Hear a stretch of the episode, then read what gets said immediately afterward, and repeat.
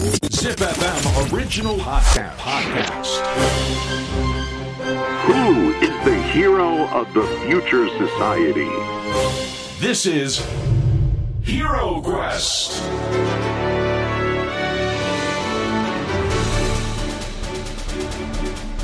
ポッドキャストナビゲーター杉原杏里です小林玲奈です ZIPFM オリジナルポッドキャストヒーロークエストこのプログラムは社会の課題を解決し豊かな未来をデザインするヒーローを探す聞く冒険プログラムです。Apple Podcast Spotify、Amazon Music など各サブスクリプションサービスで配信していますのでぜひフォローしてください。はい、えー、今回お迎えしているヒーローは前回に引き続きこの方です。オールバーズマーケティングディレクターの箕輪さんです。よろしくお願いしますお願いします。お願いいたします。いやーもうねあのこの前半後半の間にええ。あ僕すいませんあのオールバーズの靴を購入してたんで おごめんなさいちょっとお時間いただきまして。目の前で見てましたよ。めちゃめちゃあの箕輪さんに あのアドバイスもらいどれがいいですか？サイズはどうですか？とか。こんな最高な買い物ないいですよね。本当に今日もよろしくお願いいたします。お願いします。さあオールバーズは、うん。アメリカタイム誌が世界一履きやすい靴として紹介したシューズをはじめ天然素材を使ったアパレルを展開するライフスタイルブランドです。さあ今回もいろいろ聞いていきたいと思うんですけれどもね、前回は、うん。まあそういうあのオールバーズの靴の、うん。まあ背景だったりとかはい。聞いたんですが、はい。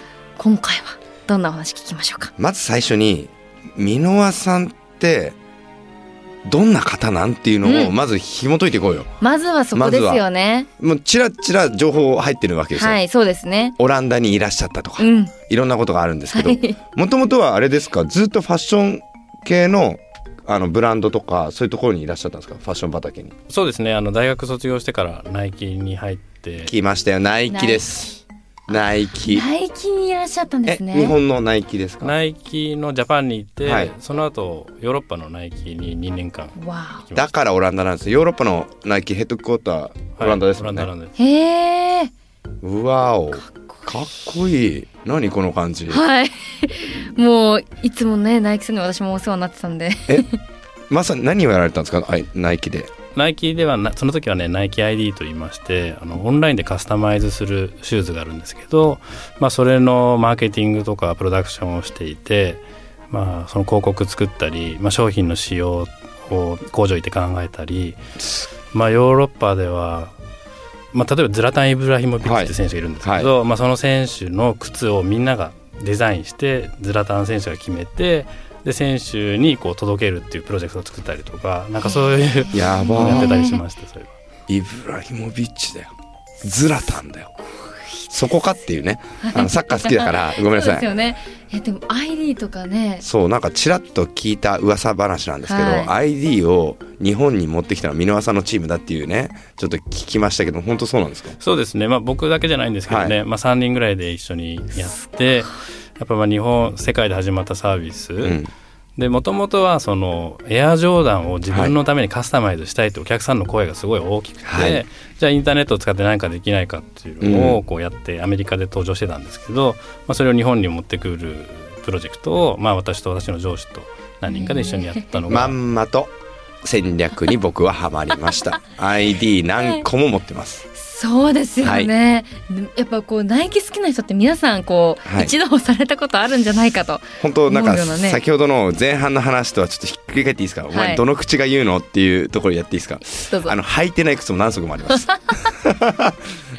鑑賞用みたいな。なんか作ることなんか一つのアート作品みたいな感じでこう置いてるんで履かない靴いるっていう議論が出てくると思うんですけどあれはやっぱりすっごい楽しいですよね ID めっちゃ楽しいの。で自分のね、うん。好きなデザインで来るわけですからねあのナイキが。やっぱだ大きいですいろんなのやってるんですよ。他にもなんかいろいろやられてたってオールバーズに入る前は。なんとユニクロ？レッドブル？そしてビル・ゲイツ財団？どういうことですか？箕輪さんこれはまあ、ビル・ゲイツ財団だけちょっと異色に見えるんですけど、はい。基本的にはそのスポーツとかファッションの文脈の仕事をしていて、まあ、ユニクロですとあのテニスの錦織選手とか、はい。はい。まあ、国枝選手とか、あとゴルフのアダム・スコット選手というんですけど、まあ、その選手のショー、まあ、アパレルを一緒に開発したり広告作ったり、まあ、あとツアーに一緒に帯同したり、まあ、そういうことを5年間ぐらいしてました。すごい。慎吾引退しましたもんね国枝君ね。あそうですよね。ねあレジェンドのまま引退しましたけど。も、うん。ビル・ゲイツ財団ではまあじゃあそういう統括して今までやられてきた経験をもとにいろいろ訴求とか普及活動するって感じなんですかね。そうですね。これはすごい面白い仕事だったんですけど、はい。まあ、結果的にオリンピックがうまくいかなかったんで僕の仕事もうまくいかなかったところもあるんですが、まあ、ゲイツさんはその人の命はまあ平等であると、うん。で自分がその影響力を持っているのをすごいご存知で、はい。でやっぱり日本と世界のギャップみたいなのがちょっとあるんですけれど、うん。その ODA と呼ばれているその、はい。まあ、税金をその海外の支援に投資するお金が各国持ってるんですけどどうしても日本はなんか橋作ったり、うん病院作ったり、うん。学校作ったりなんかこう形になるものを作りたがります。好きですからね。はい。うん。でも諸外国の人たちはそうじゃなくてやっぱり若い人たちがその死なない環境を作るためのそのグローバルヘルスと呼ばれてる、はい。あのまあ、ワクチンの設投与、うん。あとまあエイズとかマラリアとかそういう感染症をこう治すために、まあ、本当に1ドルぐらいのあの、うん。薬が買えない人たちはい。がいっぱいいるんですけれど、まあ、そういうところに日本の政府がなるべくこう投資してもらうようなそのムーブメントを作りましょうというプロジェクトがあってで、まあ、私はそのアスリートにこういろいろ話をして、まあ、スポーツの力で結局オリンピックでいろんな方々が来られて、じゃあ世界は一つになりますと。じゃあ世界をもうちょっと良くしていきましょうという形で、な世界を実現するために、うん。まあ、そのスポーツの力を使ってそういう人たちの動きを作るっていうプロジェクトをやってたんですね。なんでその時に本当まあ私が行った時にそのやっぱり医療関係の仕事をされてる方とかはもう本当に何十年もその仕事をしててはい。で僕は全然もうポットでのマーケティングしてる人だったんで、これはちょっと自分違うなと思って、でやっぱ環境問題に対してすごい興味を持って自分ができる分野はなんかその大量生産大量消費みたいな流れがだんだん変わってきたんで、まあ、そういう環境その孫の世代までうん。この美しい世世界地球を残すために何ができるかみたいなのを徐々に考え始めました。じゃあそのタイミングで環境問題、まあ、気候変動とかもいろいろあると思うんですけどもそういうところになんか関心が向いていくわけですよね。そうですね、うんすごい面白いですね。ですねでも僕ちょっと今の話でいくと、はい。なんかそのいいものを長く使うっていうのもそうですし、これからってちょっと変わってくるなと思ってるのは僕も今ロボットとかたくさん作ってるじゃないですか、新しいレコメンデーションの形が生まれると思ってるんですよ。要は自分に何が合ってるかがわからないからたくさん買っちゃうんですよ。そうですね。うん。でも自分に合ったものってなると愛着湧いてくるわけですよね、はい。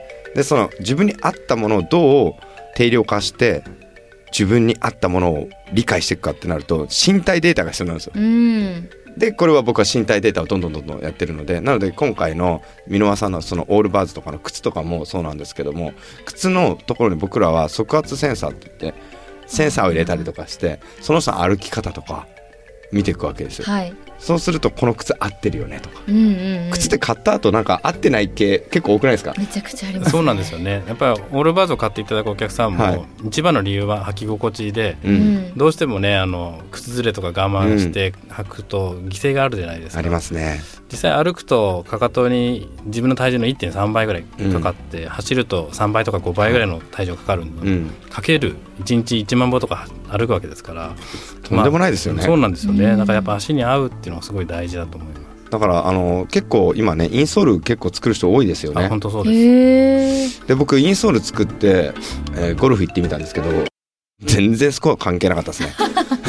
ただ疲れはなかったんですけど。そうですね。体にはいいことしてますよね。でも全然クレームとか言えないですよ。だって自分の技術がないんですから。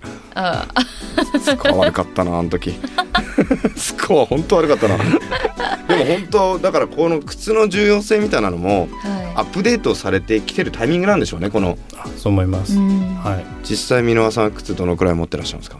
もうだいぶ減らしましたけどね。だいぶ減らしてどのくらいですか？今20足ぐらいかな。お。もともとはじゃもともとは本当数百ありますえ奥様に何て言われたんでしたっけ？足は2本。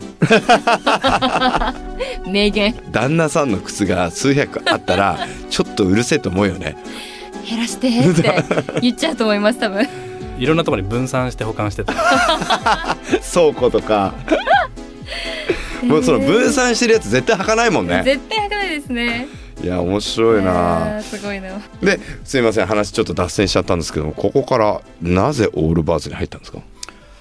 そうですね。やっぱりそのゲイツ大学に入って、はい。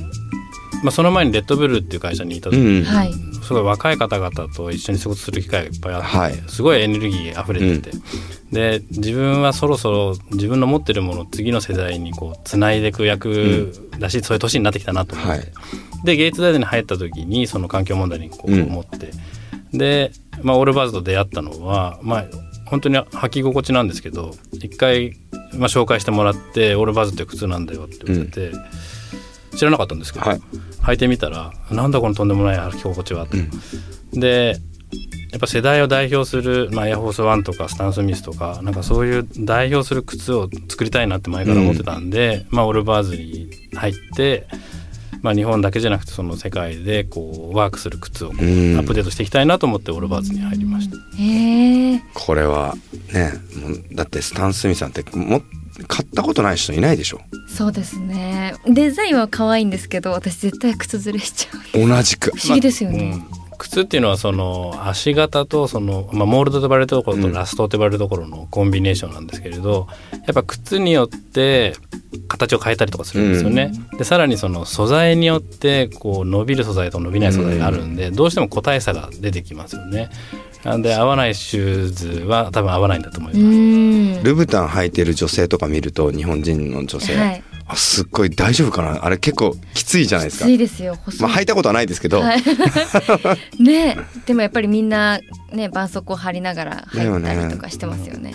好きなんですよ。あの赤いソールが見える。ね素敵ですよねいやもう先ほどアンディさんおっしゃってましたけど、はい。インソールも結構大事だなと思ってます、オールバーズは別にねあのインソールもちょっと時々販売してるんですけれど。そうなんですか。まあ、ウールのものとかあのどうしてもすり減ってきちゃうので、あの交換できるようにやってます。でやっぱトップのアスリートとかいろいろ見ているとこう、はい。サインくださいみたいなサインあげるじゃないですか、はい。そうすると靴にサインしてあげてインソールだけ抜く選手とかいっぱいいるんですようーん。だからインソールってのは本当にあのその人にとってすごい大切なもの。すごいその話は面白いですね。はインソールあげねえよっつって。そのインソールだけ抜くんですよいね。で、まあ、アンリさんサッカー好きだからはい知ってるかもしれないですけど、ロベルト・カルロスって選い手やもうロベカルですよね、はい。ロベカルは確か左足が25センチ右足が25.5あなんで左足はいをちっちゃくして、先っぽをちょっと曲げた状態にするんですだからあのフリーキックができるんですね。出るんですだから本当いろいろやっぱ靴の形とかそのこだわりを持ってる人はすごいこだわってるなっていうのを。カナリア軍団の左サイドバックまあそうやってオールバーズに入社されてでマーケティングディレクションやられながらでそこにまた日本の文化みたいなのも取り入れていくっていうのをやられてるっていう伺ったんですけども。まあそうですね。その靴をゼロから作るの相当難しくて、はい。その足型とかもじゃあ2 2センチから30何センチまで0.5刻みにこういろいろ作るとかなりの投資になるんですよね。はい。なんでまあ私たちがやり始めたのはその藍染めとか染め物を今ちょっと興味を持っていて、まあ、日本のその徳島にいる渡辺さんという方と出会いまして、はい。藍染めといえば大体徳島か、まあ、他のところもいろいろやってますけれど、はい。あの結構天然の素材をちゃんと使っていて、で水も地下水から使ってたというかなりそのサステナブルな形で作られてるんですよね。でその渡辺さんに靴の染めたものを販売してもらって、えーあ一緒に作ったんですけど、まあ、その時にお客さんから汚れちゃった靴染め直したいんですけどってう言われて。これは面白いなと思ってうんで今は時々なんですけどお客さんにあの愛着がある靴でもはいどうしても汚れが落ちないものを持ってきていただいて、まあ、自分でその藍染めで染めるあのワークショップしたりあとまあその徳島の渡辺さんに送って、まあ、染め物をして、まあ、セカンドライフ靴の面へ白ーいしたりとかすることができます。なんでアニさんもいろいろ靴をお持ちでしたら、渡辺さんに染めてもらうとすごいかっこいい。やばやばちょっと気になりますね。しかも一足多分5000円ぐらいかな。安っ。安っ。ですよね。もっと取った方がいいって言うとあれ？なんか世間に怒られるこれ。いやでもわかります。だってそうちゃんとした技術がありますからね、5000円は安いですよ。えー、めっちゃいい話聞いた。へえ僕あの週に1回とか2週間に1回ぜすっごい磨くんですよ靴磨き。出してきて。あれすっごい楽しいんですあの時間。そうなんだ。で結構失敗も多いんですよあこの素材にこれ合わなかったんだみたいな、はいはい。もうそれをもうやらなくても渡辺さんとかその今箕輪さんのチームがやられてることをに僕の靴を預けたら。はい。やば。靴のセカンドライフなんて考えたことなかった面白いですねよ靴のセカンドライフって、これがまたね天然の部分にしか乗らないんですよね。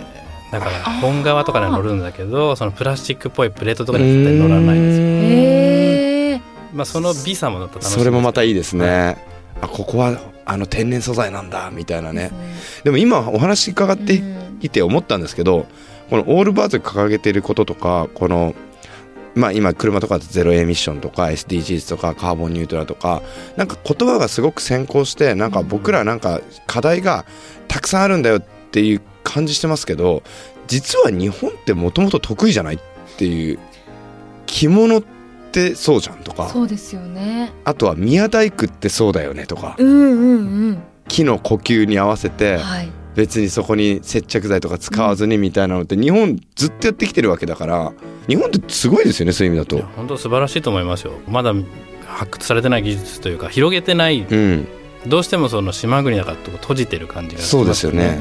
でもその中でもいろいろ海外に出ていく方々とか、その海外の方も日本のことを注目されてるし、うんやっぱこれだけ自然が豊かで安全で歴史もあって、うん、まあ、その街に出てもゴミ落ちてないじゃないですか、落ちてないですもう本ね。当に日本人の美徳みたいなところは、まあ、世界に広がればもっともっと良くなるんじゃないかなって毎回思ってます。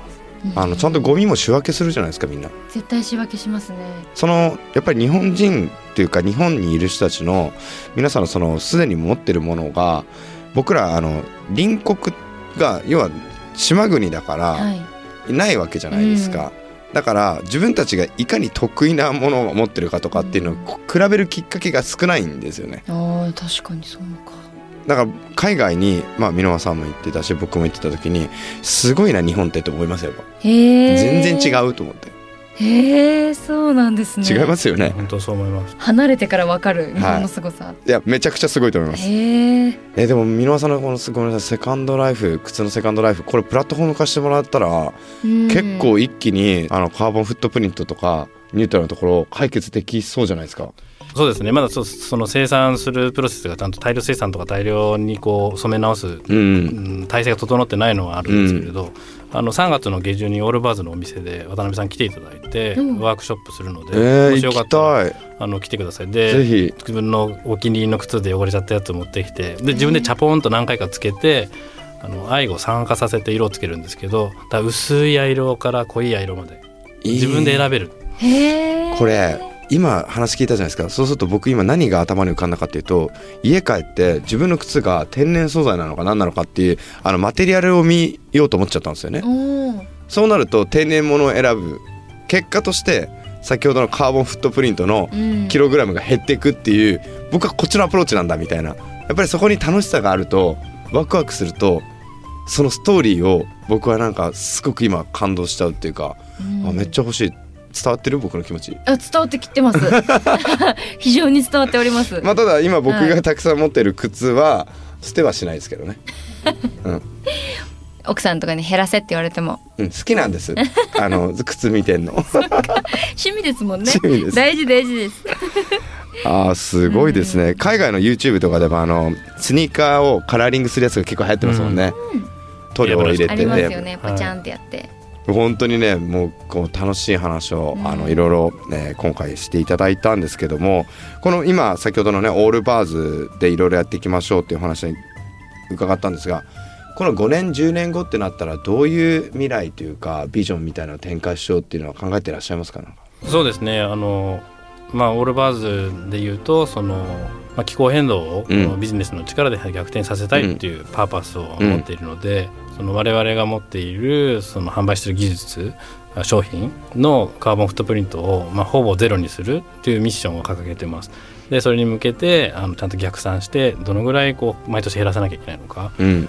これ言っていいのかな？僕のボーナスもカーボンフットプリントと連動してて。えー、面白い。えなんで毎年こう減らさなきゃいけないターゲットうん。をクリアすると、まあ、ボーナスがちょっと上がったりできてないと減ったりとか。だから、まあ、かといってねその自分でその本当に仙人みたいな生活してるかってそういうわけじゃないし、うん。車はガソリンの車はい。乗ってるし、まあ、飛行機でも移動するし、でもなんかちょっとずつその自分の意識と行動が変わっていくといいかなとは思います、うんお面白いですね。カーボンフットプリントでボーナスが変わるっていうね。ねいや面白い。じゃあうちあれうちは無理かな。えちょっと難しいかもしれいない。や面白いな、ねでこの「ヒーロークエスト」っていう番組はですねさまざ、まなヒーローをお迎えしてまあいろんな、まあ、社会課題だったりとかを楽しく解決する方たちを、まあ、毎回お迎えしてて今日もね箕輪さんに来ていただいてもう僕らもねこの社会課題カーボンニュートラルとかカーボンフットプリントとかっていうのはすごく理解が深まっていったんですけども実際今注目している未来を作るヒーローを挙げるとしたら箕輪さんなんかいらっしゃいますか？そうですね。いろんな方いるんですけど、はい。僕はそのユニクロにいる時に国枝慎吾さんはい。とだいぶ近くの場所で仕事させていただいて、ちょっと先ほどおっしゃってましたけれど、彼引退して、はい、やっぱりその本当のアスリートだし、うん。で世界のことを知ってるしそれこそ体に障害を持ってる方だけじゃなくて、いろんな方にこうオリンピックとか彼の活躍を通じてエネルギーを上げうん与えた、その彼が引退してどんなその姿を見せてくれるのかそこにすごいあの注目しています。わかります。チャンピオンのまま引退ですよ、ね 絶対超えられない壁になっちゃいましたね。えですねだから彼本当に努力しますもんねいや本当に怪我もありますし、相手がめちゃくちゃ研究してくるんです。うん、そうなんですそれに対応するためにすごい努力してるしもう見えないところで本当にいろんなことしてるし。まあ暇な時将棋してましたけど。でも将棋もやっぱりその理論的にこうどうやって攻めるかっていうのをそのテニスに通ずるものがあるっておっしゃってましたけど、まあ本当彼がどういうその次の絵を描け描いてるのかすごい気になっています。これはうん。もしかしたらオールバーズとなんか掛け算あるかもしれないですね乞うご期待ですね。いや本当ありがとうござありいますがとうございました。楽しかった。いやもう本当改めてうん。なんかこう SDGs とか、こうオールバーズも含めて、はい。身につけるもののカロリーとかをうん。気にしながら、ね。ね生活してみるのも楽しそうだ今日冒頭よりも深く SDGs を理解しました。ねそうですよね、なんか割とこう身近にストー挑戦できるものなんだなというふうに感じました。楽しい。楽しかったです、ではヒーロークエスト今回はオールバーズマーケティングディレクター箕輪光弘さんをお迎えしました次回のヒーロークエストもお聞き逃しなくありがとうございますありがとうございありがましたとうございました。Hero Quest.